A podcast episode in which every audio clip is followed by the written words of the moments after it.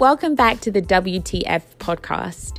And the second part in a two part special showcasing Mabinty Koroma Moore and Wakiuru Njuguna, the founders of Live Africa. In this segment of the episode, we'll be discussing the focus areas that entrepreneurs need to think about when looking for investment, discussing more about the investment opportunities in the creative arts sector, and also hearing a little bit about starting a business on the continent focused on impact measurement and impact investing. Lots to share.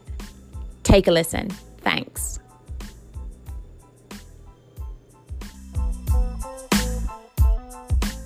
we were just talking about um, what what the investors are looking for in terms of readiness. But as an entrepreneur, what are the things that they need to have in place to make sure that they're attractive to investors when they go out looking for investment in their businesses?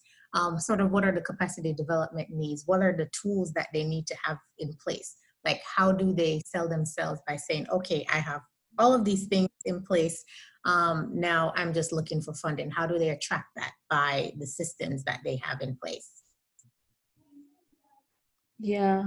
Um, so in terms of like what investors look for, um, I think the first thing to understand is that obviously different in- investors have different uh, sort of like criteria and objectives that they would like to achieve for their funds. So the thing to do is to make sure that um, as a business owner, your your business aligns with this with with, with the investors um, objectives um, and vision uh, because again if you're looking to raise funds from from different investors then you have to speak to very specific um, areas of alignment. Uh, but generally um, in terms of like what investors look for uh, one it's looking at the management team. Um, Mabinty has talked about having gender balanced teams because um, a lot of research that has been done has shown that um, having women uh, in term in, in, as part of the management uh, has a direct correlation to to an increase in in the growth of the business. And so um, when you're looking at putting together whether it's a board of directors or a management team or reaching out to you know partners that um, one can work with it's always good to have that consideration in place and not to do it for the sake of but then to do it because um, women actually do make very good contributions um, to the growth of businesses. Um, the other thing that I'd say is obviously looking at your at your processes, your internal processes, um, making sure that you have systems that have been set up, whether it's the financial systems, the HR. You've thought about you know the impact of what you're producing, uh, what your business is doing to the community that's directly um, impacted by, by, by your work um, and also that your products uh, what type of impact do they have on the environment um, or in the communities that that they're, they're being sold to. So having sort of like just a clear understanding of what those impacts are and even if some are negative then just showing that you have ways that um, you know you you have systems in place to mitigate some of these negative impacts, uh, whether it's on the environment or you know wherever else. Um, I'd say also like in, in in my experience investing, the one thing that we that that's sort of like a make or break is looking at the entrepreneur them, himself or herself and seeing how uh, in tune they are with their business. Um, just sort of like I, I think I think um, it's it's very easy as an as an entrepreneur to leave some things um, to other people to manage, uh, which is understandable because there's a lot of work to be done. But just showing that you have an understanding of every single uh, part of your business and and how they all fit in together as as one big puzzle um, is something that we are very interested in. Um, I think when you talk to some investors, they'll just say, "Yeah, I need, yeah, we invested in this person because you know, like we met the person and we liked the person." Um, so it's also sort of like just sometimes it's not really in your control uh, because it depends on the perception um, that the investor has on you. But I'd say that um, just having your your your staff together and knowing um, the things that make your business different from another one um, and being able to articulate that and and and and communicate uh, your product um, is something that for us is is is, is really important. Uh, we also look at how much the person has put into the business. Um, so it's also good to have an understanding of of of of, of how much you put in an, in as a business, uh, whether it's you know in terms of the financial bit uh, or the stuff that cannot be quantified, but being able to again communicate that to to an investor is really important. Um, typically, sorry, uh, just, just just to stop you there. So I wanted to just talk a little bit about you know you, you mentioned that investors kind of in, invest in people and that yeah. you know they they kind of got a good feeling about someone. So you know what is that secret sauce? Is it dynamism? Is it passion? You know, in your uh, estimation, what does that really? What are the key elements and the attributes that people say I'm going to invest in that lady um, because I like her? Like, what what do you think are some of those characteristics? Um, I'd say, and maybe Mabinty can also add, uh, because I think every individual uh, sort of like has different uh, things that they look for. But I'd say for me, it's the commitment that the person has to the business, um, the vision. Um, so um, we look at how how big does this person see this business uh, sort of like being, or what is the impact? How big is this impact? Uh, what is the change? That they would describe that they want to see uh, in the community that they are that they are that they are looking to to put this this product in.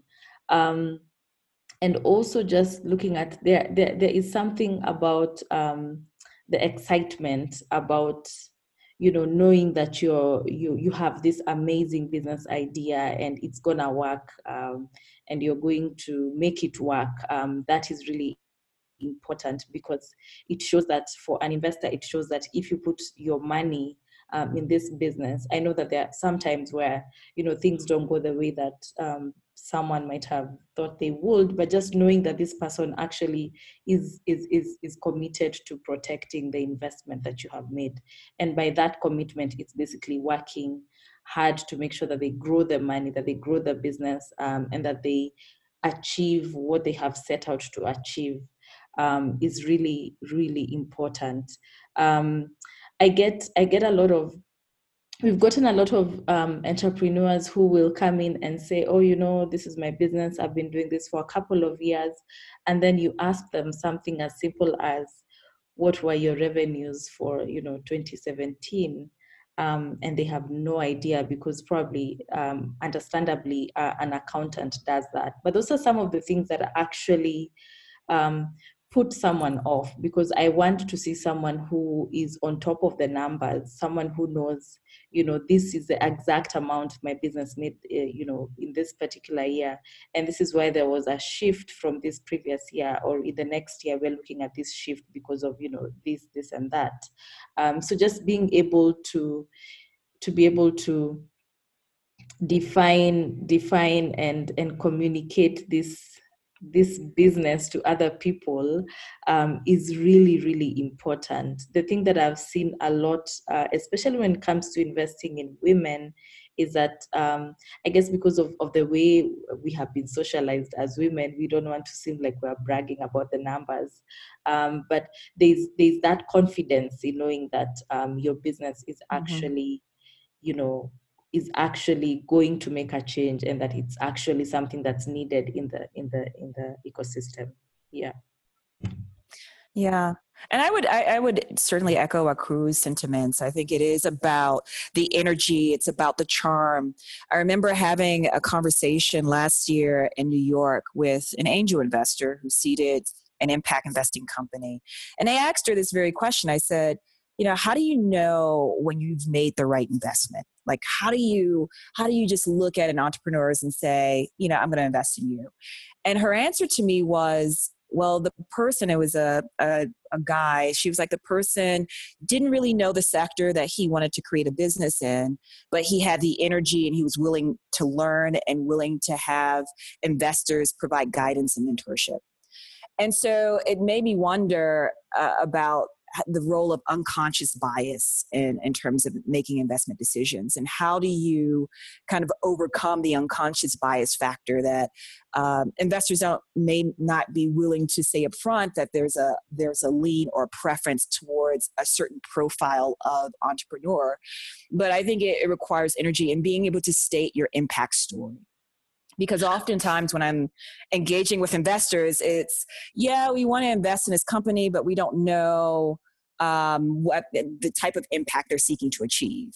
Uh, so for us, you know, if we understand how they're going to mitigate risk, how they're going to achieve positive impact, uh, it certainly aligns with my as an investor my impact objective so that alignment in terms of who you target as an investor is really important but really stating your vision your impact narrative that yes i have a company i'm going to invest in women this is how i'm going to do it my vision is that in the next 20 years, this will be create a whole ecosystem of women in business in the arts, women in business in health, uh, that's going to transform communities. So just really stating like why they should invest in your business and how it's going to shape the future.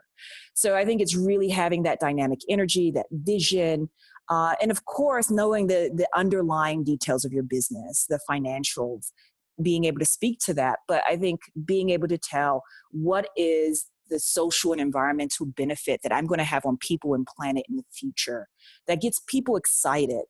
Uh, and I think being able to really tell that in a way that conveys your passion and interest. And sometimes, you know, the secret sauce kind of changes from investor to investor. Some may like a little bit of pepper, some may like a little bit of garlic, but you have to kind of have a, a more nuanced approach, but being able to be clear about your vision clear about your impact and being able to talk about sustainability. So I think those are, if I were to narrow it down to those three ingredients, it would be those three. And of course, tailor your approach depending on the type of investor and finding investors that are aligned to your business because i think sometimes this, there's this assumption that because you're giving me money i should just say yes and it may not be the right investor for you or you may not be in the position to get investments at this time uh, you may need to refine your approach. But really, it's about matchmaking. It's not just this investor has money, so therefore I'm going to go after it, but really figuring out is this investor uh, have similar impact goals as the impact that I seek to achieve through my business? Is this impact investor, uh, the, do they have an understanding of the market uh, that I'm seeking to kind of work in? So, really matchmaking, it's almost like dating in many ways, really understanding the profile of the investor and making sure it's, it's the right match. So, I think, um, and when you have the right match, there's an energy to it that, that you exude when you're pitching because you know that this is an investor that's going to be by your side that you can kind of learn from and you can also yeah. teach them so it's it's it's not just a unilateral relationship it's about learning from each other and making sure it's a good match um, i also that's think really that helpful oh. sorry i also think what you mentioned earlier about unconscious bias plays a large role in terms of who gets funding and who doesn't depending on where yeah. pitching for funding and I think a part of it, because I think some investors are more comfortable investing in a guy, for instance, who might, you know, the situation you described, oh, he just seems passionate about what it is, even though he's not quite sure what it is, but we can bet on him because we think he can deliver, as opposed to as opposed to if it were a woman showing up who is not so clear, um, and then being willing to take that same risk, or based on your color and your background being willing to take that risk. And i find that people support oftentimes support other people who look like them. So that also plays a role in terms of who you're approaching for funding and what their unconscious bias is when you show up. Because you could show up with all the goods and still not get support because of that unconscious bias. Yeah that's very true uh, michelle. I- have just remembered um, something um, someone told me he's a, an investor and he was telling me how they had this entrepreneur um, female entrepreneur come pitch uh, to them and she was amazing. Like her business was really thriving and she had these amazing ideas. Um, but they didn't actually invest in her because they said that uh, she was a young woman and she would get pregnant in like two three years and then she wouldn't be able to to actualize the the the, the sort of like the projections that she had hoped to for her business and i was like that is so I don't know. Like I, I don't understand how someone that is can... extreme bias because they right? know nothing about this woman that yeah. So I, going I, I to remember, get pregnant in a few years. Yeah, I asked she gets how pregnant. Do you know, first of all, yeah, like how do you know she's planning to get pregnant? Because I'm sure you didn't ask her that in the in the pitch. And even if she does, um, I don't think there is a correlation to a business tanking just because someone, uh, the, the, the entrepreneur um, decided to you know start a family or whatever. So I, I really wondered and when I, I prodded further he told me that the the the the investment committee was primarily just uh, men. And so that made a lot of sense because you could see how men will sit down and make such a decision yeah but if there was um, a woman in the team then i feel like things would have shifted and, and they would have sort of like a different perspective. So I like what Mabinty said about like it not being a one-sided relationship because it's definitely not. Um, I would say that it's a two-way thing. For me, I always feel like it, it's a marriage. It's like deciding on who to get married to. You have to also feel as an entrepreneur that this person has your best interest at heart and they are also looking to to support you in growing your business and if you have like any weird vibe uh, from the from the from the investor, then I would say then then that's not the investor for you. So there's yeah, there's a lot of stuff that's not just you know the stuff you read in the books. There's also a lot of intuition um, and a lot of just using your emotional intelligence to try and figure out what would be the perfect investment relationship or the perfect investor uh, for for someone who is trying to raise funds. I think you made some really salient points about, you know, investors, female entrepreneurs really seeing and pitching and promoting their businesses with the data and the impact upfront. Um, you know, to try to dispel some of this these myths around um, you know female entrepreneurs really just um, operationalizing a hobby, which seems to be the narrative these days. And you know, again, the the sad truth is that so many women um, create very vibrant, um, viable businesses around motherhood because of the you know some of the autonomy and some of the self determination and independence that's required in terms of being a mother. Um, you know, it, it just a lot of these things tend to kind of congregate into um, a narrative that's is very different than than the one that's sometimes dis, um, displayed by um, by the media. But turning a little bit to some of the stats around finance, um, I wonder if you could sort of talk me through some of these because I, I, found them rather sobering. So, um, 62% of Afri- East African women entrepreneurs have never applied for loans because they don't think that they meet the funding requirements and, and bank products really aren't aligned to their business needs. Um, I think there's about $42 billion financing gap between um, female and male entrepreneurs. And only seven, only 20% of portfolio companies have gender balance in their teams. So, with those sort of statistics, what do you think are the sort of opportunities and challenges for entrepreneurs that are determined to buck these statistics? And what do entrepreneurs need to be successful in with, with those statistics in mind? Yeah, I think those are those stats stats are sobering, but I'm also very much optimistic because there is an emerging group. There's so many new um, fund managers who are women, or new gender lens investing funds that have emerged uh, in the last five years and more um, that are prioritizing investments that go towards women led businesses.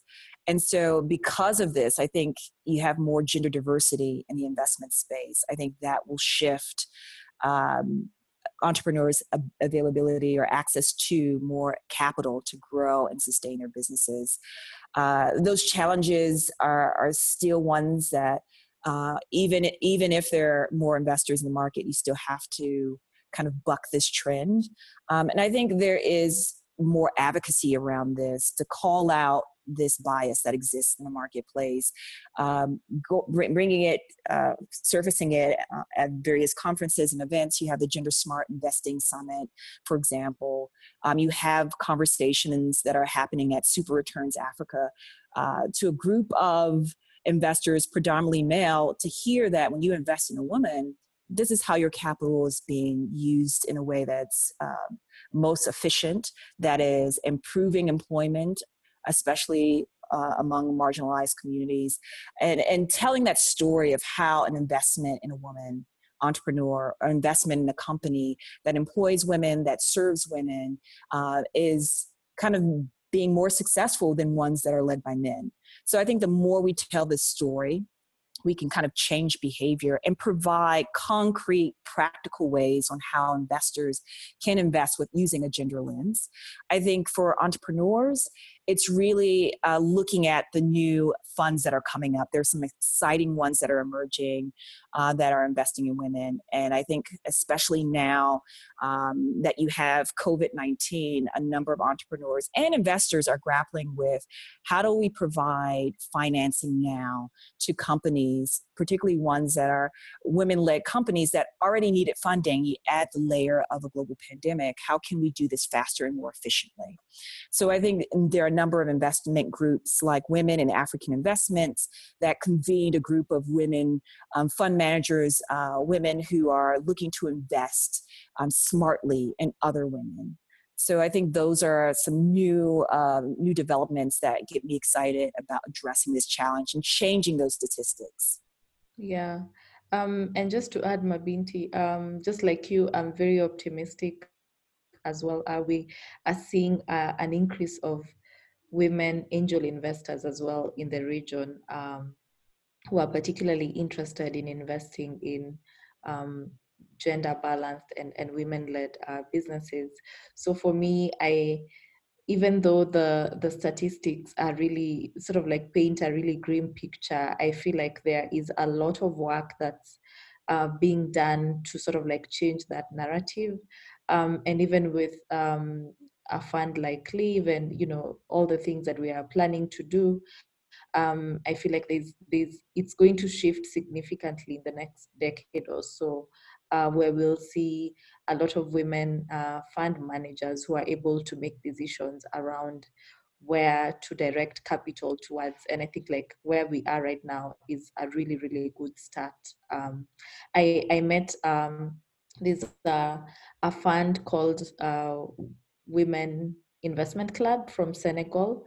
Um, and they are a group of, of, of, of 100 women angel investors um, who are interested particularly in investing in, in, in women-led businesses um, in Senegal. And I think now they're looking to expand to um, other parts of, of, of West Africa. So, um, I mean, such stories give me hope and they also make me feel like um, this is definitely not, it's definitely not something that's permanent and, and there's going to be a lot of shifts. Um, there's also the, the banks like the Africa Development Bank with the AFAWA uh, program that they launched uh, that's also looking to primarily invest in women-led businesses.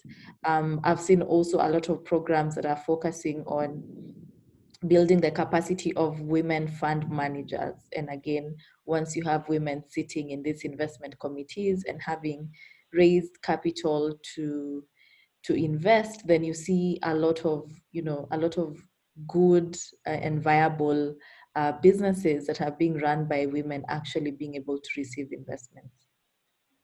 Um, I think that, um, you know, I I don't know if you ladies have seen Self Made, the Netflix miniseries about Madam yeah. Walker, who was the yeah. first self made woman millionaire in the US of any race.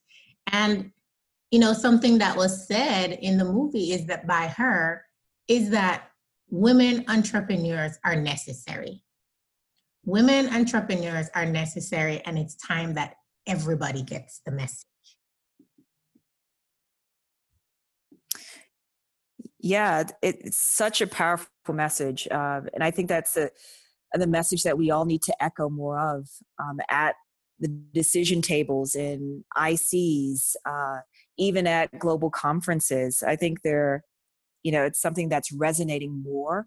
Um, also uh, among entrepreneur support organizations that are like the incubators and accelerators that are, are receiving the message of how can we provide better support resources to ensure that women entrepreneurs are getting all their needs addressed in order to be uh, successful and sustainable over time. So I, I, definitely resonates across all sectors for women, and it's such a powerful um, story or biopic.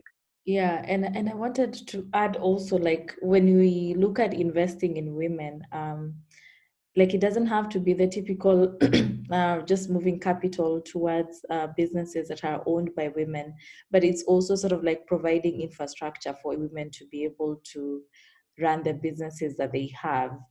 Um, so especially for very uh, people living in like very vulnerable areas and and you know these communities i've seen a lot of work uh, that's going towards building of um, daycare centers so that the women can have places where their kids can go to during the day. And in turn what happens is that they're able to you know fully focus on their businesses. And i remember reading one report that was saying how um, they invested in in, in a daycare. Um, it's actually i think an ngo uh, that invested in a daycare for women in, in, in a very low income area. And the the effect of that was they saw um, the women uh, being able to make more of the products that they were making sell more. Some of them even you know were able to take more loans from their chamas to be able to go towards increase in, in, in production capacity. And they were able to pay the loans the existing loans better so that so it's sort of like it's such a, a, multiplier effect when you look at it um, and so i think I'm, I'm i'm also really interested in just seeing how other than just you know the typical what other financial innovations can be made around investing in in, in, in women and and seeing how to have uh, sort of like similar multiplier multiplier effects um, as a result of that. Yeah so, ladies, before yeah. we go any further, I want to deliver a bit of bad news and hope that you can give us some grace. So, it appears that the first portion of the recording didn't get converted when we were initially kicked off. So, if oh, no. be so kind as to allow us the time to maybe re record the first two questions. So, I no actually, problem. Yeah. I have a, another call at 4.30, which is in like, how many minutes? Which is in 10 minutes. Um, so I don't know how, how we can go about it.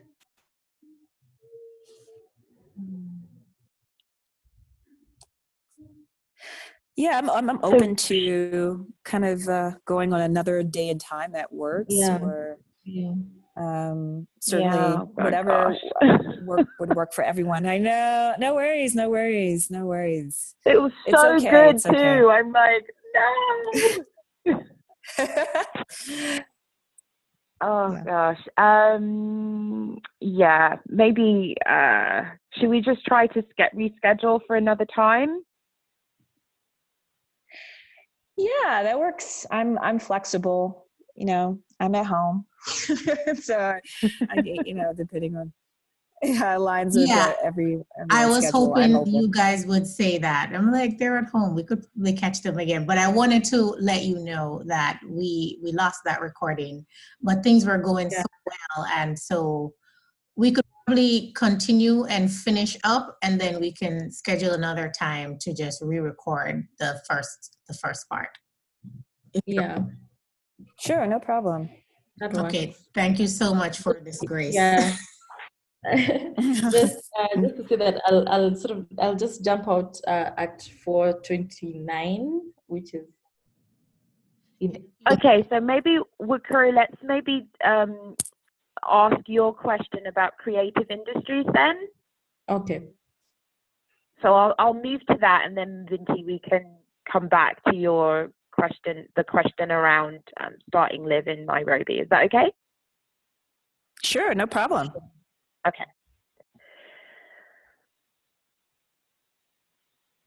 So this question is for Wakiuru. So um, creative industries, especially you know the apparel industry on the continent, has been a, a success story. However, as you mentioned before, there does seem to be some reticence in investing in these industries. And so I'm wondering um, if you could talk a little bit about some insights into this particular sector and what we're learning about the viability for investments in creative industries as a whole.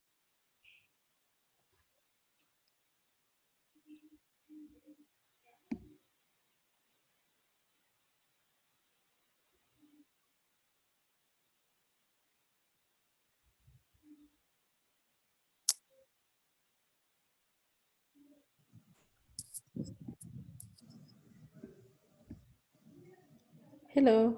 Sorry. Hi. There was something wrong with my mic. Um, so sorry. Do you could you just say the question again because I I think my internet is a bit unstable, so I kind of lost. Sure. Yeah, let me, lost let me try again. Yeah. Can everybody hear me okay? Crystal Yeah. clear. Yes. Okay, perfect. Yeah. Okay. So this question is for Wakiuru. So um, creative industries, especially the apparel industry on the continent, has been somewhat of a success story. However, the you know the creative industry as a whole seems that there seems to be some reticence around investing. Um, can you sort of speak about some specific insights you have on this in this particular sector and what we're learning about the viability for investments um, in creative industries as a whole. Yeah. So when you look at um, the creative sector and the African continent, um, those two, like the in terms of like culture and the creativity that's coming out of the continent, uh, it's it's it's something that's been there, that has always been there since time immemorial. Um, it's just that governments have not really shifted uh, or had any key spending or budgets for the sector. And so, how the sector has grown has been a lot of uh, private sector uh, input. Um, in terms of investments that the private sector has made. Um, there's also been a lot of um, people who have, or communities that have, um, what's the word I'm looking for?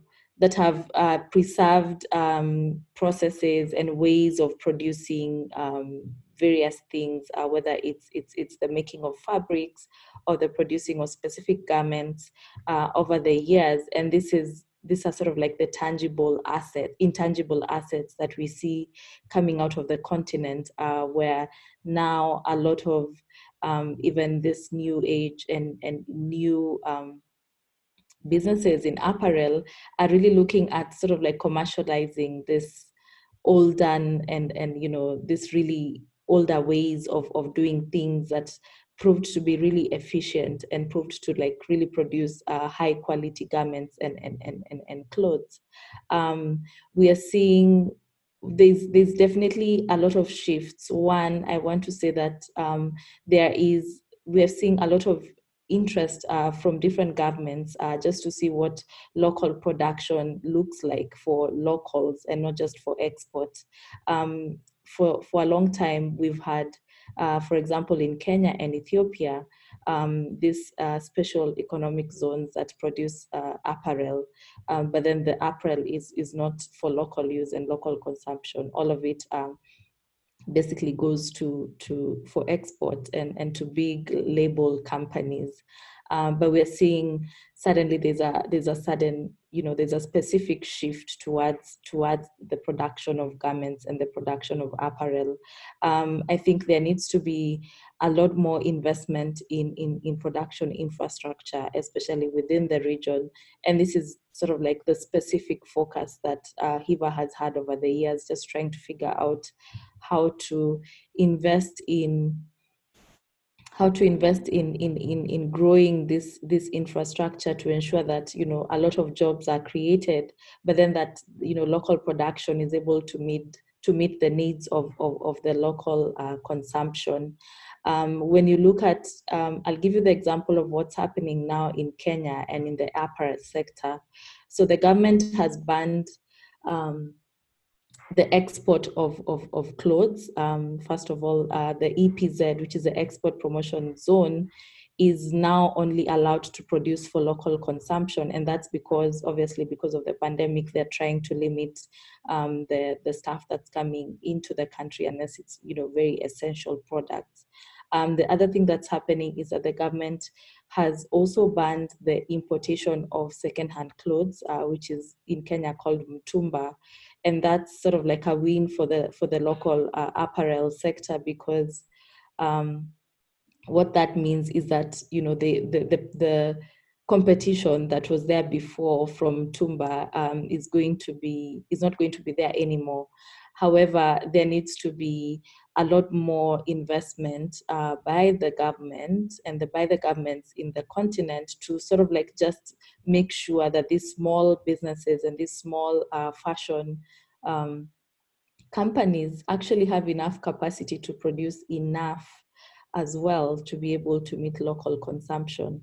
The other thing that's happening is a lot of um, governments are looking in, in, in Africa are now looking inward. They're looking at their fashion designers, they're looking at their you know apparel and production um, companies to be able to produce uh, PPEs for, for people in the health sector to be able to you know to be able to buy and to produce from within instead of instead of importing from other countries. So there's there's in as much as you know the pandemic has really affected um, the revenues for for the sector there's there's something to look forward to because if if hopefully that some of these bans are especially with the second hand and some of these you know internal um, realignments are actually going to be for a longer period of time and not just for for for not not just during this season um, i think again we are also just hoping that um, the government is also going to the governments are also going to work and are also thinking about working towards uh, building uh, local capacity to be able to do that.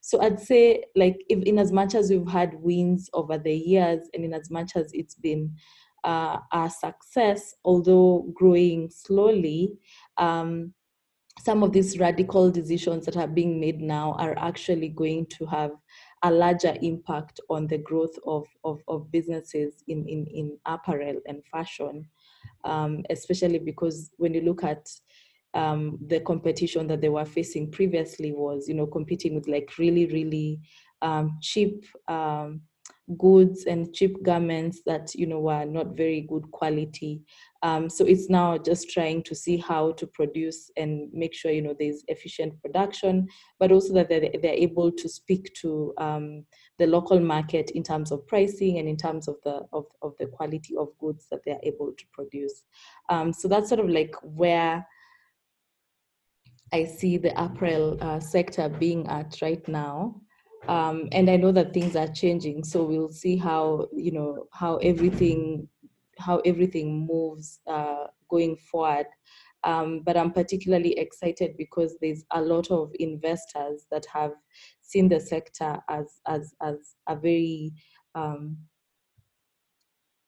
as a very investable sector so far um, even if you look at um, some of the of the of the investment funds, they're actually trying to figure out how they can they can put in you know capital towards um, the growth of infrastructure for for the apparel sector. Yeah. thanks so much. I mean, it's definitely good to see that there's a silver lining. Um, you know, apparel is an area where I could see sort of expansion and growth versus, you know, trade and um, craft and you know handicrafts, which you know so much can be so tourist based and tourist driven, which obviously now with this pandemic will be um, you know negatively impacted. Yeah. Um, I think I think especially during this period, um, there there's going to be a shift um, from sort of like globalizing or globalization to just figuring out how to consume locally and to how, how to consume you know locally made products. Um, if you look at uh, what was being with with the with the Africa Free Trade Area, um, that was that was uh, what do you call it? That was set up uh, earlier last year. Um, the idea is the free movement of goods and services within within the within the region. And so what that means is that Africa in itself is able to produce for its people and it's able to consume um, the products that are being produced locally um, if that is actually implemented. And so I think there's definitely a lot of a lot of um, there's there's a lot of positivity that's um, and positive stuff that's happening around around this continent when it comes to production of cultural products.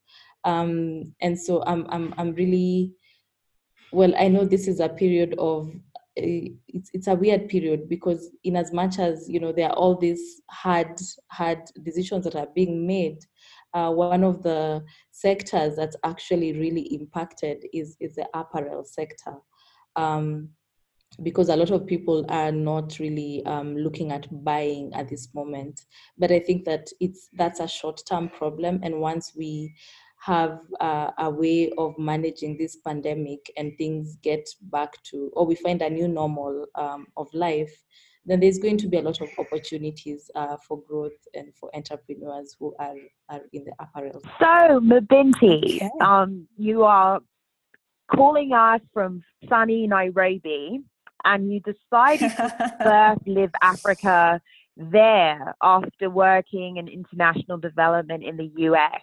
Um, so, what are the lessons learned about uprooting and creating a venture like this on the African continent? Yeah, that's such a, a really great question because um, I think some of the reflections that I've had, especially at the start of 2020, it's it's almost approaching a year since the move, was that I was able to deepen my patience. And um, when I was thinking about this, I was like, patience, patience, patience is key, um, especially shifting from the U.S. and New York and operating at a, a really fast pace, and then coming to Nairobi and you know it's still a really great business hub but the, the pace that of which I'm operating now is significantly different than what I've experienced working in New York and DC. Um, there were a lot of lessons learned through this process, and even making that decision to move to Nairobi was really quick for me. Um, it was at a time where I just wanted to do more in my career and take more risks, and got really tired of hearing the same um, testimonials from people, specifically women entrepreneurs, about not being able to get enough capital, not being able to get financing, and at the same time coming up uh, with an excuse of, well, well, maybe if you do this and maybe if you do that, and and sitting at this place where working with global organizations that have the privilege and the luxuries of saying, okay, just do this, and it's not really tailored to what are the needs of women in business. Uh, and then coming to Nairobi for the first time really was to do a, a fund manager training. And I think after doing that training, I had the opportunity to have a sit down with two um, Kenyan women uh, two sisters who own a amazing business called Ikigai Nairobi. Ikigai, a Japanese word meaning reason for being. Uh, they created this phenomenal co-working space here in Nairobi, and uh, they introduced me to other women in business, women entrepreneurs trying to make inroads to get access to financing. And instead of just taking down their stories and then reporting it back and to the us and you know hearing similar feedback i was like what if what if i were to leave the us and move to nairobi to help really address these challenges, leveraging networks formed in international development, in the private sector, in impact investing to solve for some of these challenges. Uh, I thought about what's stopping me from doing that. And I consulted, of course, with my, my partner. Marcus and I said, you know, what if we were to to leave and, and do this? And you know, you know, luckily he was really supportive and was like, let's let's do it. So there's nothing that's really tethering us to the US. We still will have kind of a touch point there, of course, because of family and kind of our, our connections there. Uh, but it was an opportunity to do this now because the urgency and the needs are so great. Um, so uprooting was a challenge because at first it was trying to find a, lawyer who could help me set up the business. I went through uh, one lawyer, ended up going with another lawyer instead. That was a challenge in itself, and spending a lot in the upfront. Um, I think I had this budget in mind of how much I would spend to set up the business, but it took a lot more time and money and um, I had to change or right size my expectations because I, I, realized, yes, I'm moving to the continent and the pace needs to, to change in terms of my expectations of how business gets done or the speed at which business gets done. But I had to, to shift it a bit more than I expected originally. I'm like, oh, there's no way this should take, you know, setting up an account or uh, getting everything registered shouldn't take this long. Uh, but it takes longer, especially when you're coming in as an expat. And really, I think the lesson was really understanding the business culture. I think I came in yeah. i wanted to hit the ground running really quickly and throughout that process i was getting frustrated a lot um, even with the traffic, you know, coming from the US and DC, you had the subway, you had different modes of transportation to circumvent traffic. Um, just, you know, sometimes even setting up a meeting, I would think, okay, I'll, I'll set this call up. But then instead of a call, it's like, let's just meet in person. I'm like, oh, wow. Um, okay. A lot of in person meetings versus things that can happen over the phone given the traffic and some of the challenges. Uh, so it was shifting from, you know, depending on both conference calls and in person meetings to going to more in person meetings. I think uh, I would say about 80% of the connections I've made uh, want in person meetings. And so it was shifting gears uh, to building those uh, personal relationships and connections, particularly in Nairobi, because it's, it's, it's very social there's a lot of business yeah. happening here a lot of impact investors but there it's just navigating those different networks and and really identifying what network should I spend the, most of my time engaging? And so just being an entrepreneur and, and, and an expat in a new space, it's how do I want to use my time? Um, wisely and uh, who are the individuals that I need to connect with that will really advance, help me advance my mission and grow my business. And so I think the first three months was trial and error, um, going to all these different events, um, which was which was really helpful to really identify who are kind of moving this sector forward, who's really interested in working um, with me and working with Live Africa to really achieve some of our impact goals. I think the the other lesson learned was uh, that being visible is critically important. Um, so it was, it was even going to events where I really didn't see the need to be there for a long time, but optics matter in terms of building trust within this business community here in Nairobi and really understanding that you can do Nairobi's not the end all be all for business and really stretching uh, myself to kind of explore outside of Nairobi, going to the rural areas, going to Savoy, understanding what the needs are outside of the, the center business, which is uh, Nairobi, um, and being flexible. I think uh, this move and uprooting and, and moving to Nairobi uh, taught me how to be more agile uh, originally, I thought I was agile, but agile to circumstances that you know sometimes you can have you know this this expectation for a meeting and maybe it doesn't align Um, but being really so as a marathon runner, different approaches. You you are yeah. flexible. You do realize that, but um, yeah, yeah I, that's I, true. I mean, yeah, yeah. That's true, but it's a it's a different kind of it's a different kind of marathon, and I'm, I'm glad you you brought that up because those marathon running skills are quite transferable. But I I, I needed to deepen that even more, and um, you know, even talking to my mentors throughout this process, they were like saying, Mabinty, you, you need to like really uh, make some adjustments, take this time to understand the market a bit more, um, adjust the pace. It's not going to be like New York. It's not going to be like DC. And like on a very basic level, I knew that going into it.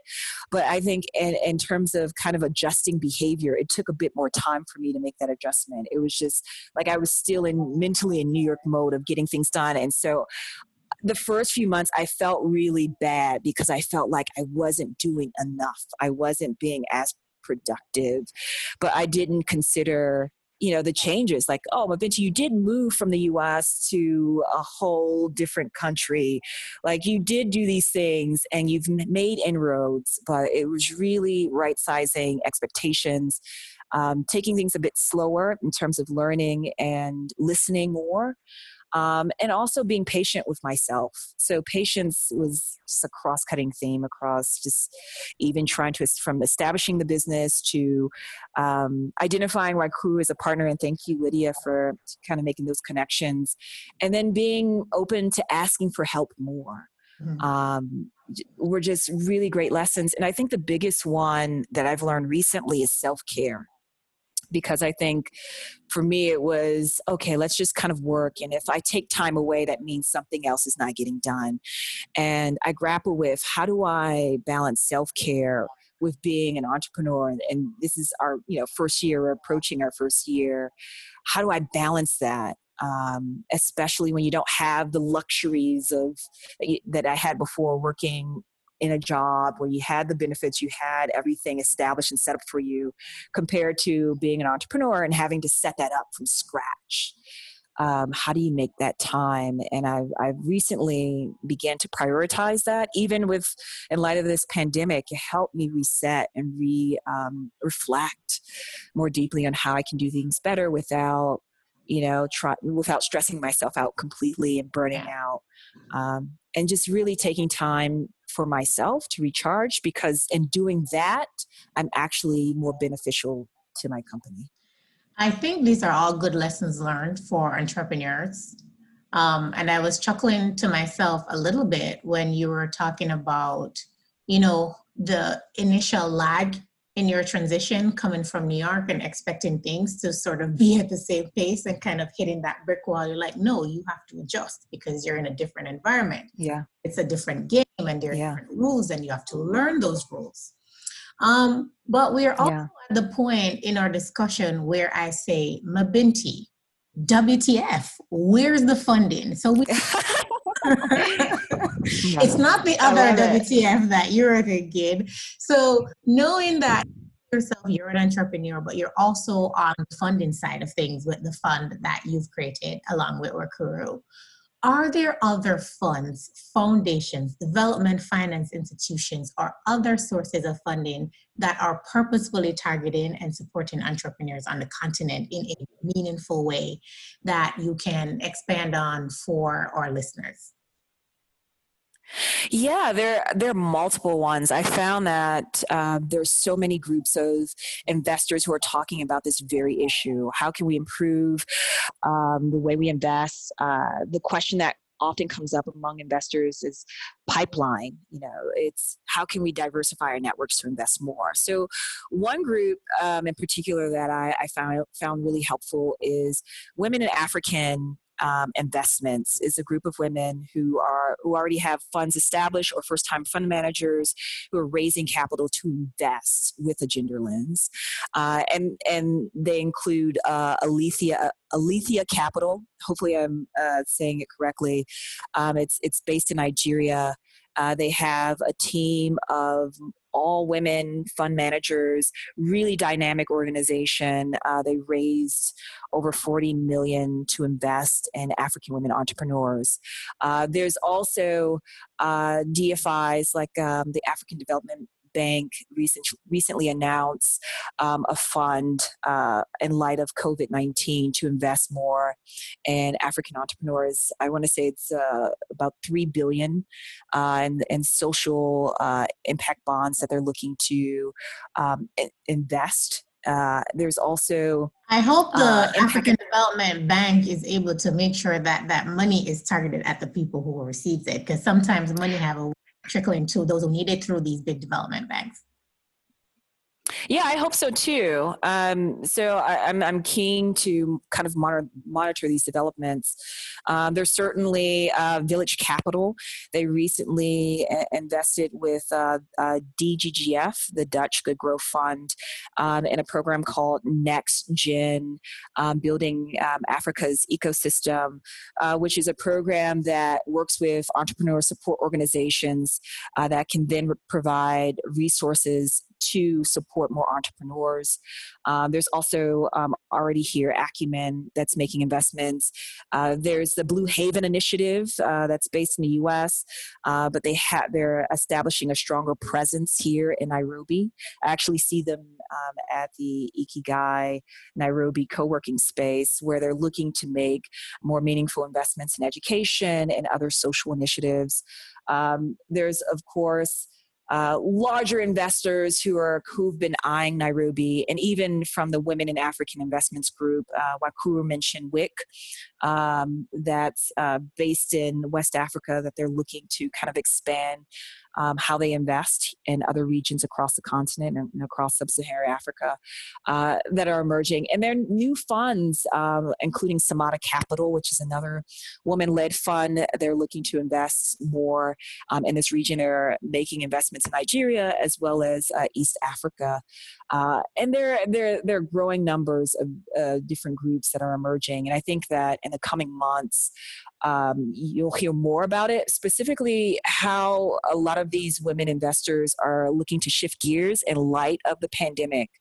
Um, how do you raise capital and invest um, given some of the the global challenges that are happening, and how do you shift gears? So I think this is this is a key uh, topic that a number of these investment groups are are grappling with, and I think it's pushing more for this this urgency to invest now um, and invest in a meaningful way so I'm really um, looking forward to this, and and even through Live Africa, we are raising for our fund called Kuishi um, Africa. Um, being meaning to live, which is a Swahili word, and to align with our um, advisory and impact measurement and management services offered under Live Africa. And so our aim is to uh, raise so that we can invest in early stage businesses starting in Kenya, women led businesses, and gender balanced teams. So, not just uh, women at the helm of businesses, but businesses that are serving women in a meaningful way that have women in leadership. And so we're committed to supplementing what's um, already uh, out there and hopefully growing uh, the number of investments that are uh, coming to African women led businesses or African businesses that serve women. So I, I, think it's a really exciting time despite the challenges. I think the challenges push us uh, to do more, um, better, and more efficiently. Thank you. I would definitely agree with that. Thank you so much, Mabinty, for all of that, you know, fountain of knowledge there.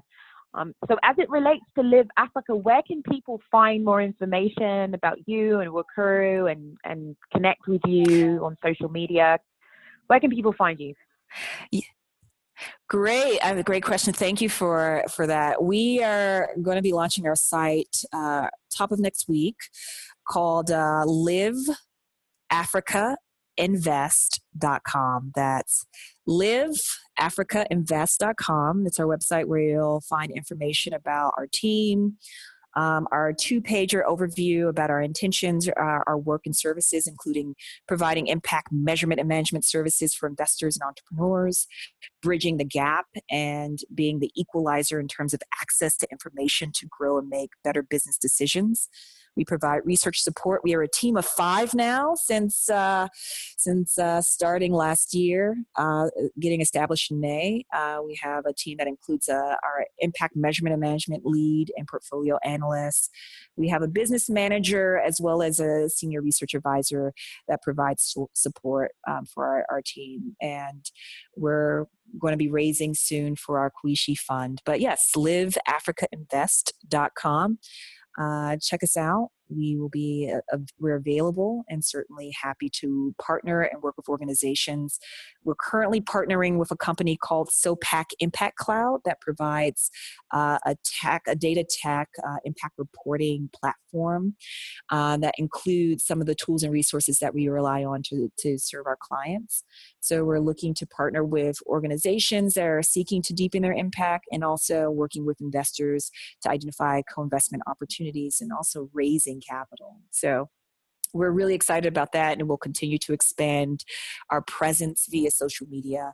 Um, but as we approach our one year, we're super excited about what's to come and I'm eager to work with new organizations and companies to kind of achieve positive impact in the space. Well, thank you so much and congratulations on your one year anniversary. We are keen to see you continue to grow and serve the population that you're serving and much more success in the future. Amazing, Rubin. Thank, Thank you so, you much. so much.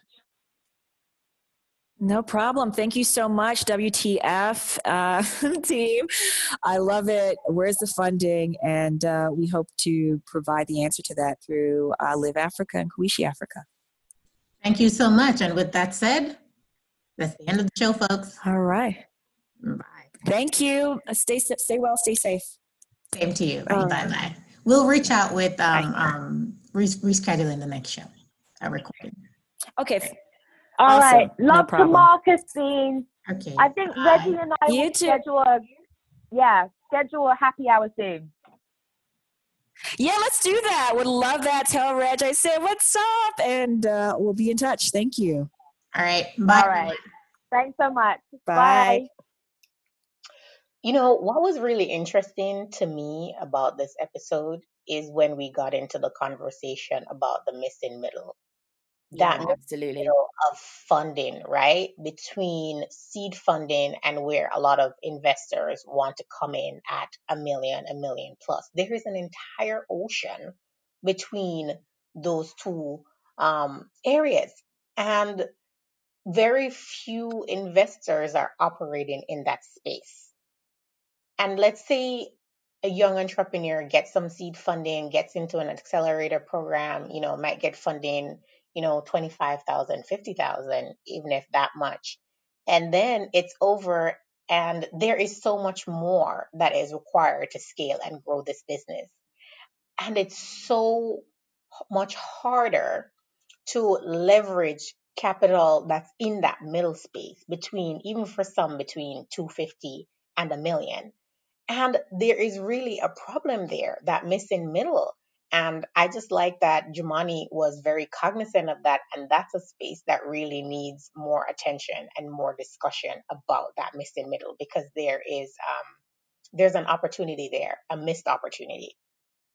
I agree. I think there's something to be said about the misalignment of what entrepreneurs need and what's out there.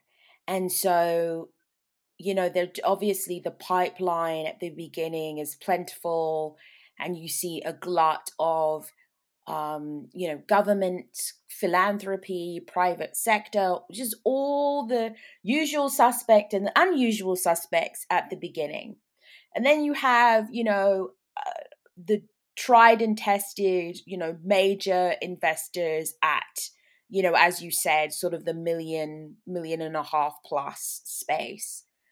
But the misalignment is really right there in the center and how do businesses traverse that hump?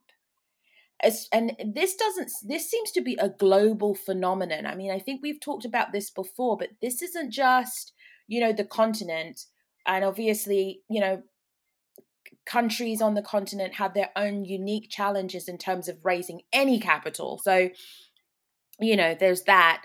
But this seems to be a global phenomenon where we're really seeing entrepreneurs say, I uh, this is the area where I need the most help.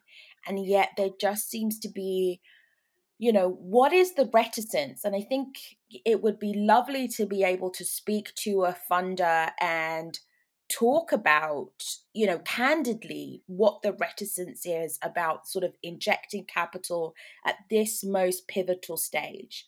Because understanding that, I think, will help better sort of align, you know, philanthropy and government initiatives and really allow the the global supply chain of finance to flow more readily because i you know it really does seem like there's just a, a hard stop um, at the time where businesses need it most. I agree you know because i'm in the grant making space and we you know I've, we've given grants we give grants up to 250 and between 250 and a million like there there are fewer players in that space very very few. And for businesses that are scale and growth ready, that are looking to sort of make that leap and go into, you know, wider distribution and ramp up production, it's hard for them to find funding within that missing middle space. So it's definitely a conversation that needs further expounding. And I feel like that's a great um, space for this podcast to really play in and explore and we were just happy to have um, Jaman really talk about from his perspective on the continent the fact that that's a problem um, that he's uh, come across as well. Yeah. Again, I think understanding the space and understanding who's sort of willing to step into a, a very critical need will be helpful now more than ever. So, um, great conversation. Looking forward to having you know more guests who can speak to this, and um, also looking forward to hearing from our guests. I think um, you know hearing more from them around you know ideas and solutions and kind of stress testing that with our audience and hearing what questions that you have would be helpful too. Yes, that's critical. I was going to say that, Lydia. We also want to hear from you, our listeners, as, as well. What are your thoughts so that we can make this more of a conversation that's not one sided? We want to hear from you as well. So if you have anything to share um, around this space, please feel free to email us at where's the funding at gmail.com. With that said, thank you for listening. Um, like, rate, review, all that good stuff. And we'll see you at the next episode.